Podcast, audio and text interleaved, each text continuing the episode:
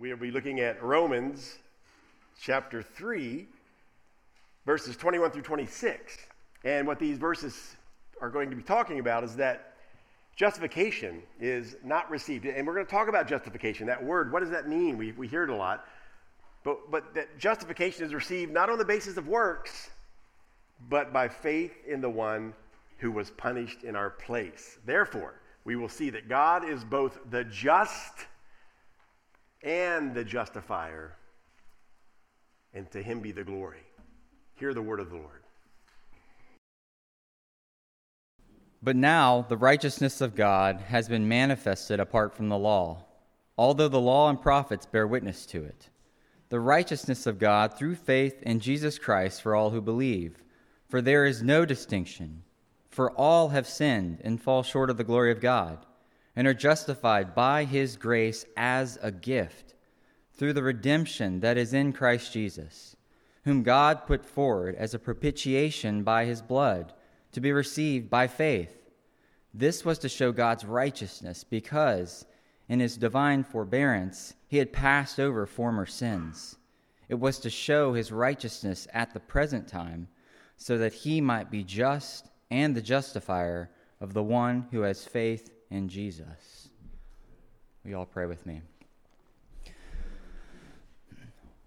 Holy Father, we come to you now, asking that you may open the eyes of our hearts that we might behold the wondrous things in your law. The very fact that you gave the law all en route to showing that you are just and you are the justifier. God, I pray that you would eliminate distractions from our minds now. If our eyes feel dull and weary and tired, may you liven them to, uh, to look up and to listen, to hear your word proclaimed now. Give Greg, power of spirit, the love for you, Father, the compassion for us people, this congregation. God, that we might grow and that ultimately this moment right now would be one of worship to you. May you be praised and honored now in the preaching of your word. In Jesus' name we pray. Amen. Amen. So beginning back in Romans 1:18 and continuing through to Romans 3:20 last week, uh, there's basically been a threefold message, and, and I just want to re- re- kind of review that before we jump into today. Um, first of all, God will not permit mankind to continue in his sin and go unpunished. So that's the first thing that we saw. God's wrath will be poured out upon all wickedness and wicked doers. So we, we see that in Romans 1:18. What does it say? For the wrath of God is revealed from heaven against all ungodliness and unrighteousness of men who by their unrighteousness suppress the truth. So that's the first thing. Second thing we've seen eh, in the second message is here's the, here's the, here's the, that's bad news, right? More bad news is we are all sinful. We're all wicked, and therefore we are all under that wrath. We are all under the judgment of God. Romans 3 9 through 11. For we have already charged that all, both Jews and Greeks, are under sin. As it is written, none is righteous. No, not one. No one understands. No one seeks for God. So that's pretty incriminating. But then we see this third message that we've covered, and that is that the righteousness needed to appease that holy God who is pouring his wrath out upon sinners cannot be obtained by any work that we do, any, any goodness that we can try to conjure up. Romans 3:20 says, "For by works of the law no human being will be justified in, the, in his sight, since through the law comes knowledge of sin." So, bad news, right? I mean, God is angry with sin. God will punish sin and wickedness, and there ain't nothing we can do about it. We are those sinners under that wrath, and there's nothing that we can do about it once again, and welcome to another positive message here at Grace Covenant Church, I guess I could say. And, and yet, what, what we're doing here is we're simply reiterating what the first three chapters of Romans has set up for us in this courtroom scene where, where Paul, through the power and inspiration of the Holy Spirit, puts all mankind on, on trial. And so this is the bad news. But now we've been telling you for weeks there's good news coming, right? And, and so thank the Lord. Today, as we begin in verse 21, we will see glorious, glorious news, right?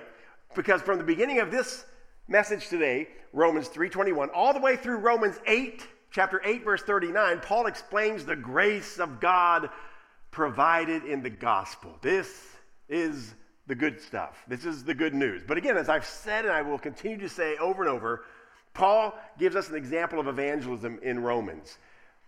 We begin the gospel message, the good news of redemption in Christ, with the bad news that we're all sinners. We must begin there. We must begin with the fact of who God is. He's a holy God who hates sin and therefore is pouring his wrath out upon all evildoers. Well, who are those evildoers? You and I, all of us. That's the bad news. We got to hear that first in order to understand why we need the good news that there's a Savior, there's a Redeemer.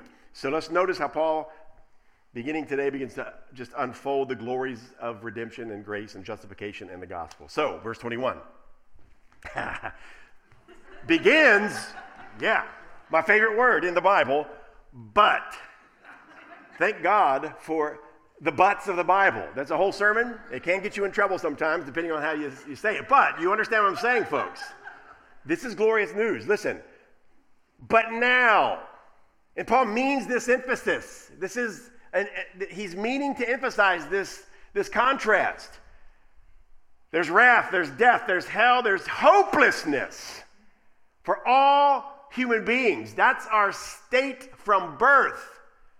But now, the righteousness of God has been manifested apart from the law. Man, that's the best news. Although the law and the prophets bear witness to it, the righteousness of God through faith in Christ Jesus for all who believe. That's the good news. The righteousness of God is made manifest apart from the law through the righteous work of Christ. And all those who by faith believe it are made righteous. Look at that. He goes on to say, For there is no distinction, for all have sinned and fall short of the glory of God, and are justified by his grace as a gift. Now, before we stop, I love it. We could stop there and that gift would be a cheap gift, but it's not. We're justified by his grace as a gift through the redemption that is in Christ Jesus. This is what Paul lays out throughout the remainder of Acts. But boy, what a, um, an amazing, glorious bit of news. Ex tenebris lux! You say, what? You've just lost it. That's, that's a glorious phrase from the Reformation. It's in Latin. What does it mean? out of the darkness, light.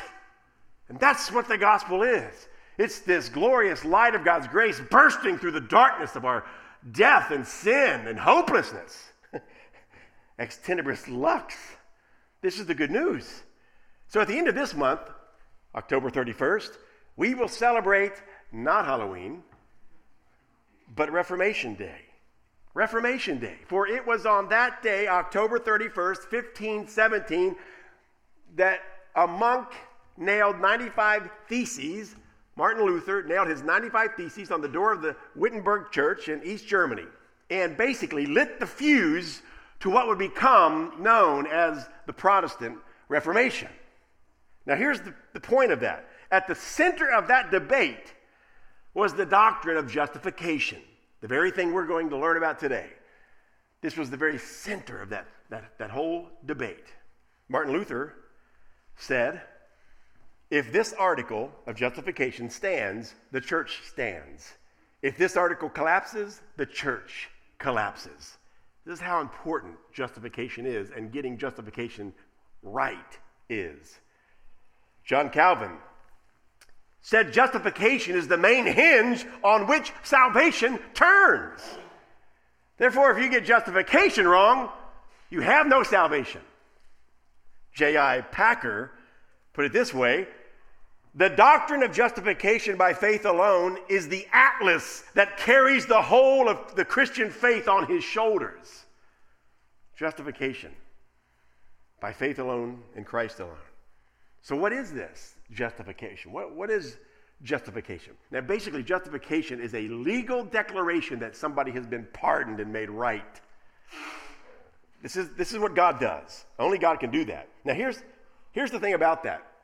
What, the Roman Catholic Church and the Protestants both believed that only God could declare a person justified. So, so both believe this that a person had to be declared justified by God. Both believe this. The question was on what basis does God declare a person justified? That was the question. On what basis does God declare the unrighteous righteous? For the Roman Catholics, it was on the basis of a person's works. Basically, it came down to the fact that they believe God has to declare a person righteous, but he can only declare a person righteous if they are already righteous.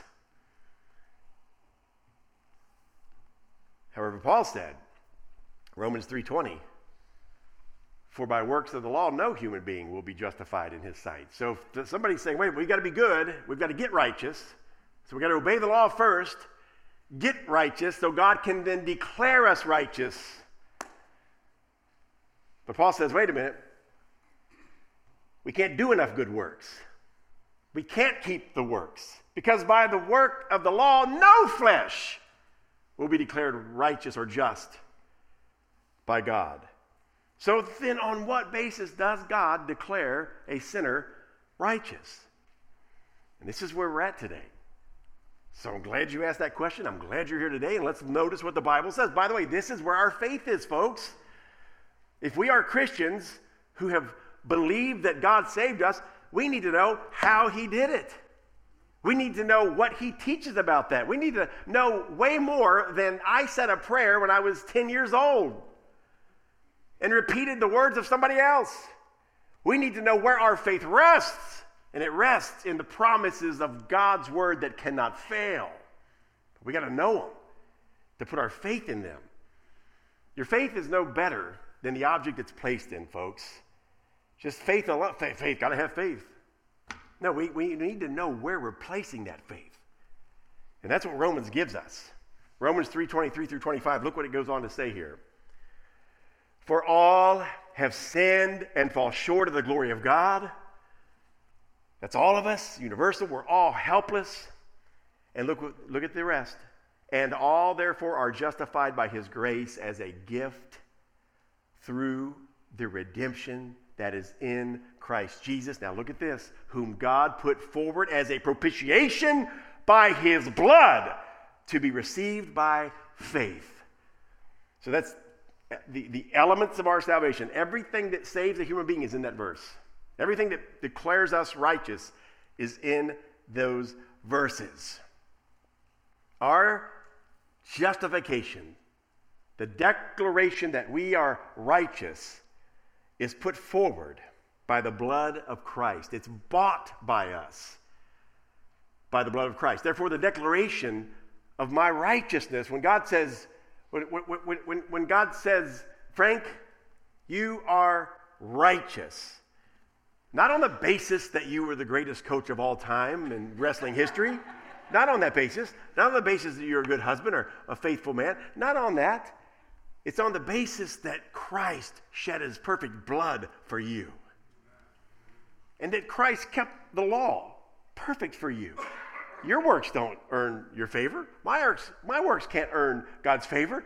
It's the perfect work of Christ. He lived 33 years in our stead, keeping every law, every commandment perfect, not just on the outside, but from the heart and mind the very being of his soul, obeyed God. We can never say that, but that's what God demands. And that's why no flesh will ever be justified by the works of the law. We can't do them properly enough. But Jesus did. And not only that, then the very wrath of God that we do deserve because we've broken God's law, that had to be paid as well. And so Christ pays that. Do you see it? My righteous works were paid for by Christ and earned by Christ, and the death I deserve and the wrath I deserve is also paid for by Christ. Therefore, salvation is in Christ alone. That's the message. So let's continue to build upon this and, and learn, learn more. Right? So, so, so here's what Paul is saying. So when by faith we believe in Christ, God declares us justified on the basis of his redemptive work for us. So, what is that redemption? What's that word redemption? What's the definition of that? It simply means to purchase in order to make one free. To be bought out of slavery is the term all throughout the Old Testament. The idea of one who is, who is hopelessly lost and unable to be free and yet redeemed by someone else. They've been purchased, bought out of that slavery, given freedom. That's what redemption is. So, unlike Rome, who teaches that a person must first attain righteous or some kind of righteous state before God declares them righteous. And by the way, folks, this is where purgatory comes from. This is that idea of that doctrine. I think, obviously, practically, at some point, the divines of Rome had to realize people aren't really earning this in this life. There's not enough time for them to get sanctified perfectly. So they invent a way whereby we can do that. And so purgatory is where you continue to pay for your sins until you're made just by suffering yourself. And then God will declare you righteous. Folks, unlike that, the Bible's very plain here. We are declared righteous even while we are still sinners. That's the glory of God's grace. It's based on Christ's righteousness, not mine. That's what grace means. As we see here, by the way, that, that takes that makes grace a little different than it's preached in most churches. That's not a cheap grace. That's not just God saying, all right, never mind, it's okay, come on in, I, I love you, you're a cool guy. No. It was purchased, it was valuable. It was we, it cost the blood of Christ. It's on that basis that our righteousness has been paid for. So our righteousness is not free. Our declaration of being righteous before God and being forgiven is not free, it was paid for by Christ's perfection and work and death.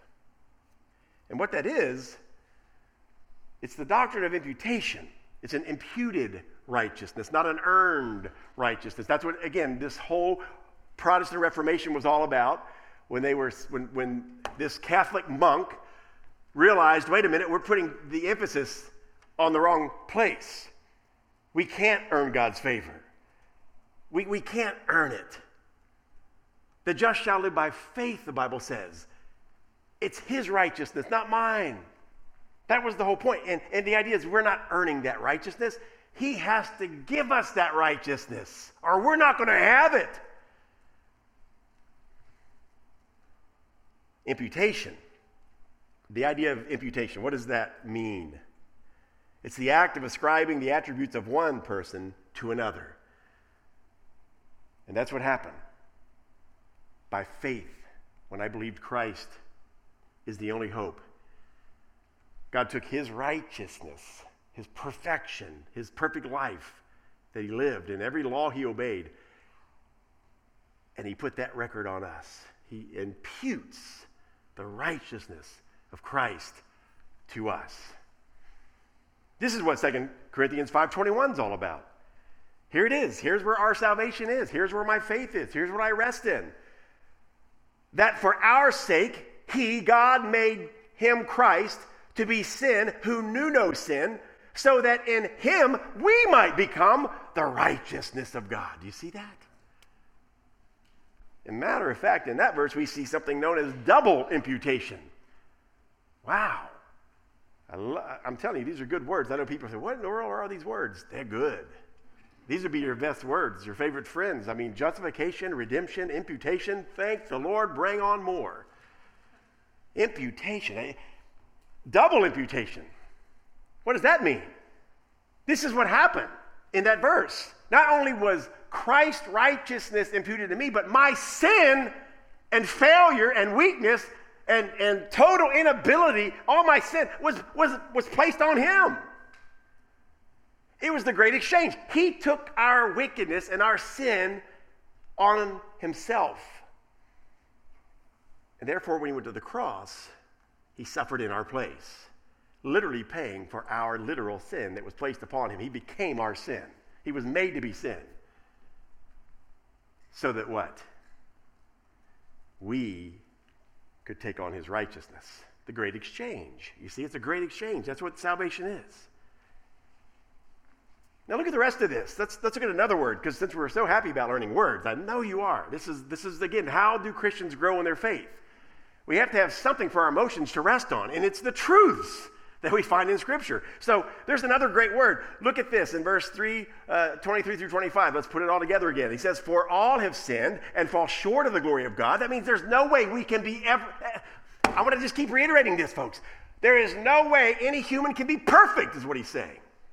Because we've all sinned and we fall short of God's perfection, and we are justified by His grace as a gift through the redemption that is in Christ Jesus, whom God put forward as a propitiation.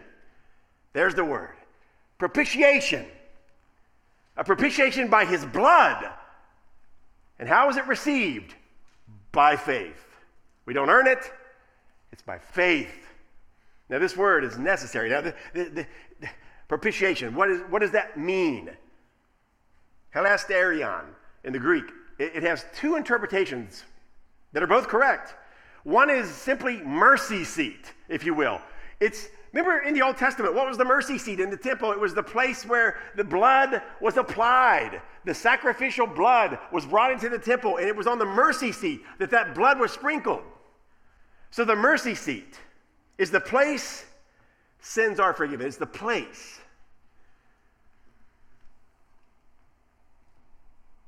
But the other word that many times is interpreted here for the word propitiation is expiation. Expiation. Which means the means whereby a sinner is forgiven. So there's a place a sinner is forgiven, and there's the means. So basically, there's the, the, the, the altar of the sacrifice and the actual sacrifice itself that is sacrificed. Now, both of these words apply here. In, in many translations, actually, substitute the word expiation for propitiation. And they're both correct. I mean, let's face it, folks. Again, I, I know I'm being kind of technical here. I'm not going to split hairs over this. Thank the Lord for both. Thank the Lord that Christ is the means of my forgiveness and the place where my sins are forgiven. But I do think in this context, it leans more toward propitiation being the correct word. The idea of a mercy seat, the idea of the place whereby the wrath is poured out on the sacrifice. I think there's a reason for that. Based on the context of everything we've seen so far in Romans, does it not fit the context to say that Christ was in the place of receiving God's wrath for us? God is going to pour out his wrath upon all sin and all sinfulness and all wickedness. Christ takes on that wickedness, and therefore he takes the wrath of God. So that's propitiation. What does that do when Christ takes our wrath? It appeases the Father who is angry at sin. Now, this again, this is the kind of language that makes people mad at God. God can't be angry. He's God. He's the loving grandfather up there that never gets mad. But, but we got to see what the Bible says about God. And the Bible says that God is angry with the wicked all day long. He hates sin, He's holy. So, therefore, this glorious truth that that anger towards sin, which therefore, folks, let's just don't sugar, we can't sugarcoat this. If a holy God is angry towards sin and his wrath is coming after sin, and we are sinners covered in the stuff, we're in trouble. If God is angry at that sin and that wickedness and those wicked acts, and we're doing them, there's an anger toward us from a holy God, rightfully so.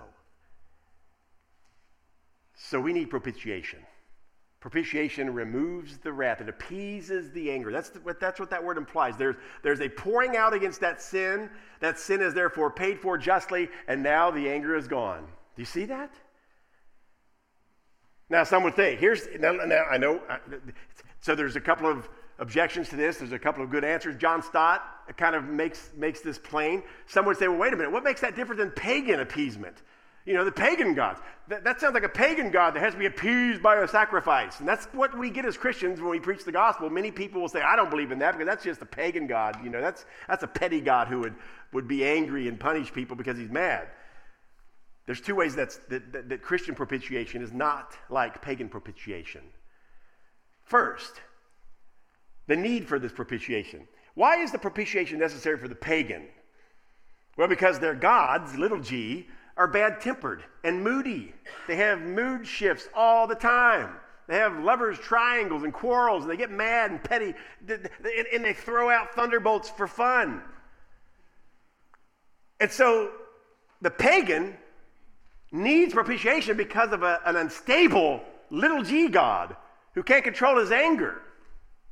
But for the Christian, the Christian answer of propitiation is that God's holy wrath rests on evil. What that means is there is nothing uncontrolled about God's anger. It's not petty. It's not reflexive. He's not, ref, you know, it's not a reflexive um, reflex towards something that he doesn't like. It's controlled. It's predetermined judgment against sin. It is the natural result of his holiness. That's what wrath is. Wrath is a natural byproduct of the holiness of God against sin. There's a difference there. I hope you see that. And secondly, the means of propitiation is, is, is, is, different. So, so, how does the pagan propitiate their gods who are angry? We got to do something. We got to do something. We got to somehow appease the gods. So let's have sacrifices, animal sacrifices, even human sacrifices. Let's, let's do penance. Let's punish ourselves somehow enough so that the gods will have favor on us. So we've got to earn somehow the appeasement of our angry gods. Whereas the difference is, for the Christian, the difference is that we cannot placate the righteous anger of God. We have no means whatsoever to do so. Paul makes that clear. There is nothing we can do to appease the anger of God's wrath against sin. But God, in undeserved love towards us, has done for us what we cannot do for ourselves. There's the difference, major difference. Where other gods call on their people to die for them, our God died for us. He presented himself, the sacrifice, and he himself, as the executioner, crushed himself. We'll never understand that. We're never going to understand that kind of love. Any skeptic who begins to say that there's no loving God in the Bible if he judges people, they're, they're, they're lunatics. They've not read the whole Bible. They've not understood this kind of love that goes beyond human comprehension. No greater love has this than a man lay down his life. But in this case, not only did the man lay down his life, the same God took the life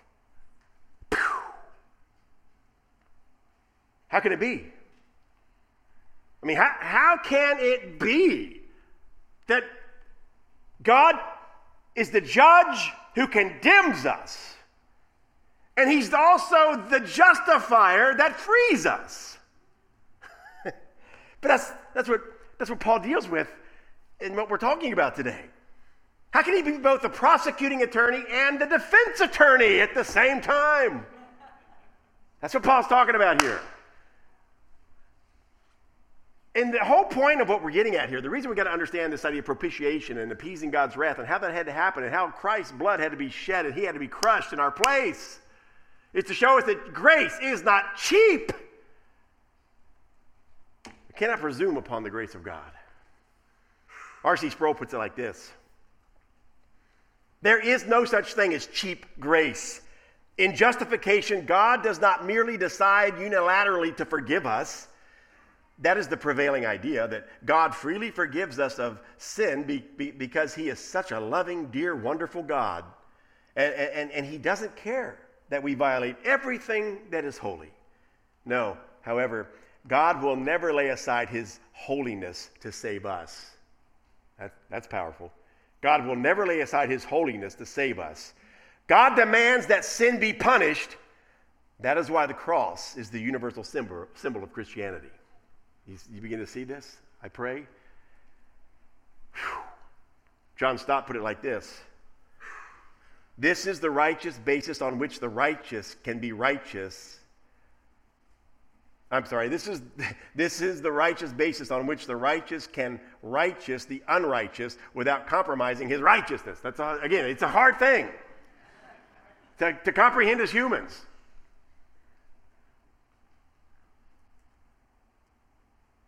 The righteous can righteous the unrighteous. That's what God does. Charles Cranfield put it like this God, because in his mercy he willed to forgive sinful men, and being truly merciful, willed to forgive them righteously, that is, without in any way condoning their sin, purposed to, to direct against his own very self, in the person of his Son, the full weight of that righteous wrath which they deserved. I know it's, it's a lot of stuff there, but this is what propitiation means. This is what redemption means. This is what justification. All of this rests upon a holy God providing himself as the sacrifice and then crushing that sacrifice to appease his wrath against our sin.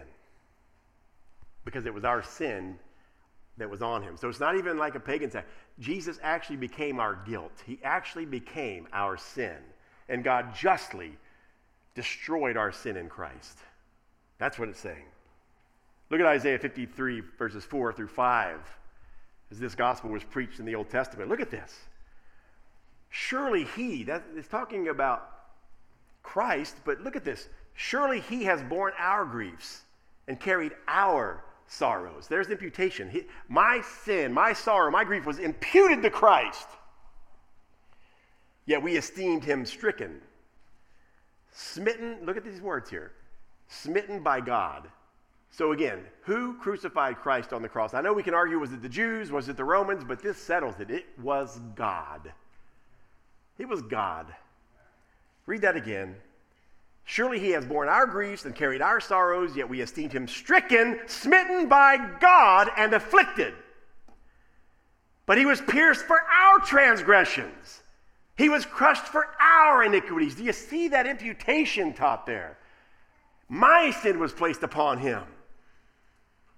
And God's wrath fell totally upon him in my place. So, what this means? Well, it means that all of those who by faith believe in Christ are made just that's the means of justification. So, this is the big difference. Again, this is what, what we're celebrating this month with the, the idea of the Reformation Day that the church was reoriented. That's what was happening. The church from the New Testament, we see Paul had it straight. Paul was preaching it. But then through the years, the church began to move more towards a works based righteousness, that we have to have something to do with it somehow. And what the Reformation did, it was a reorientation back to biblical truths of justification by faith alone in Christ. Nothing we do. He's done it all. So, what is the means of our justification? How do we, how do we, uh, we know that Christ is the one who accomplished it for us, but what is the means of us receiving that word of justification? Christ did all this work on the cross and he lived the perfect life, but now how does a person hear God declare to them, "You're just"?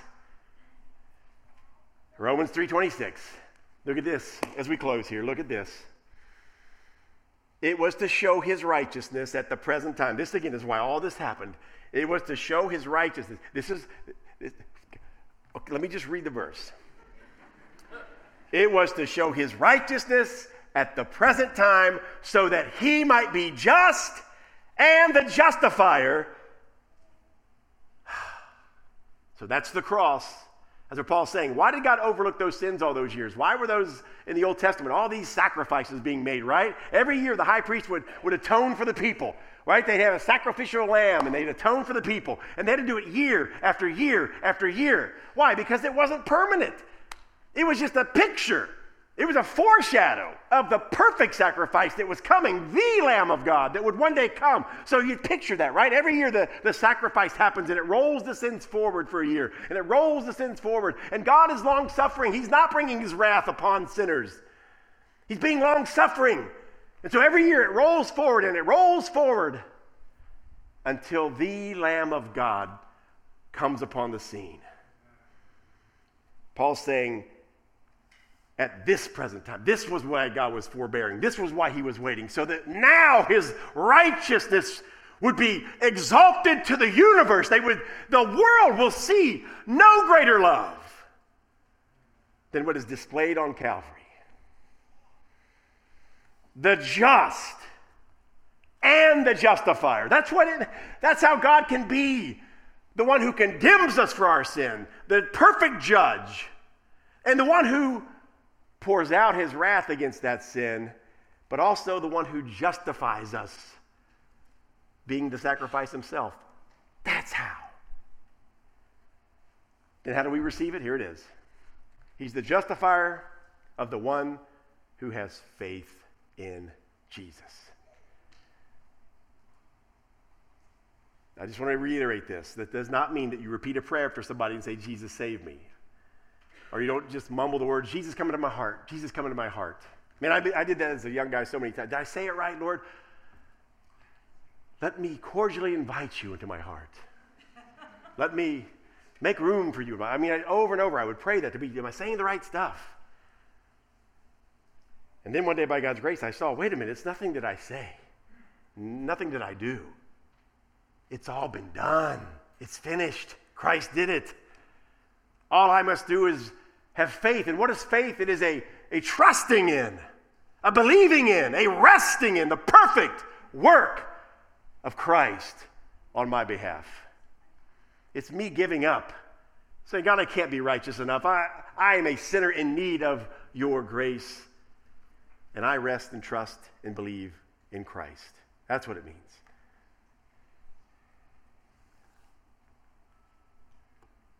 Have you been justified? Let's pray. Our Father God, thank you that the propitiation has been paid in Christ. The work has been done, and in His own words, He said, It is finished. Now, Father, I pray today that if there's one in this room that has trusted in anything else other than that perfect work, that they would confess that now to you. Repent of that.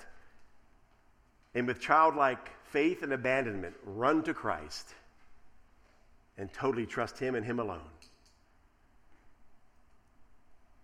as the sufficient means whereby they can be declared justified in your sight. We give you all the glory and we worship you, who is worthy. In Christ's name we pray. Amen.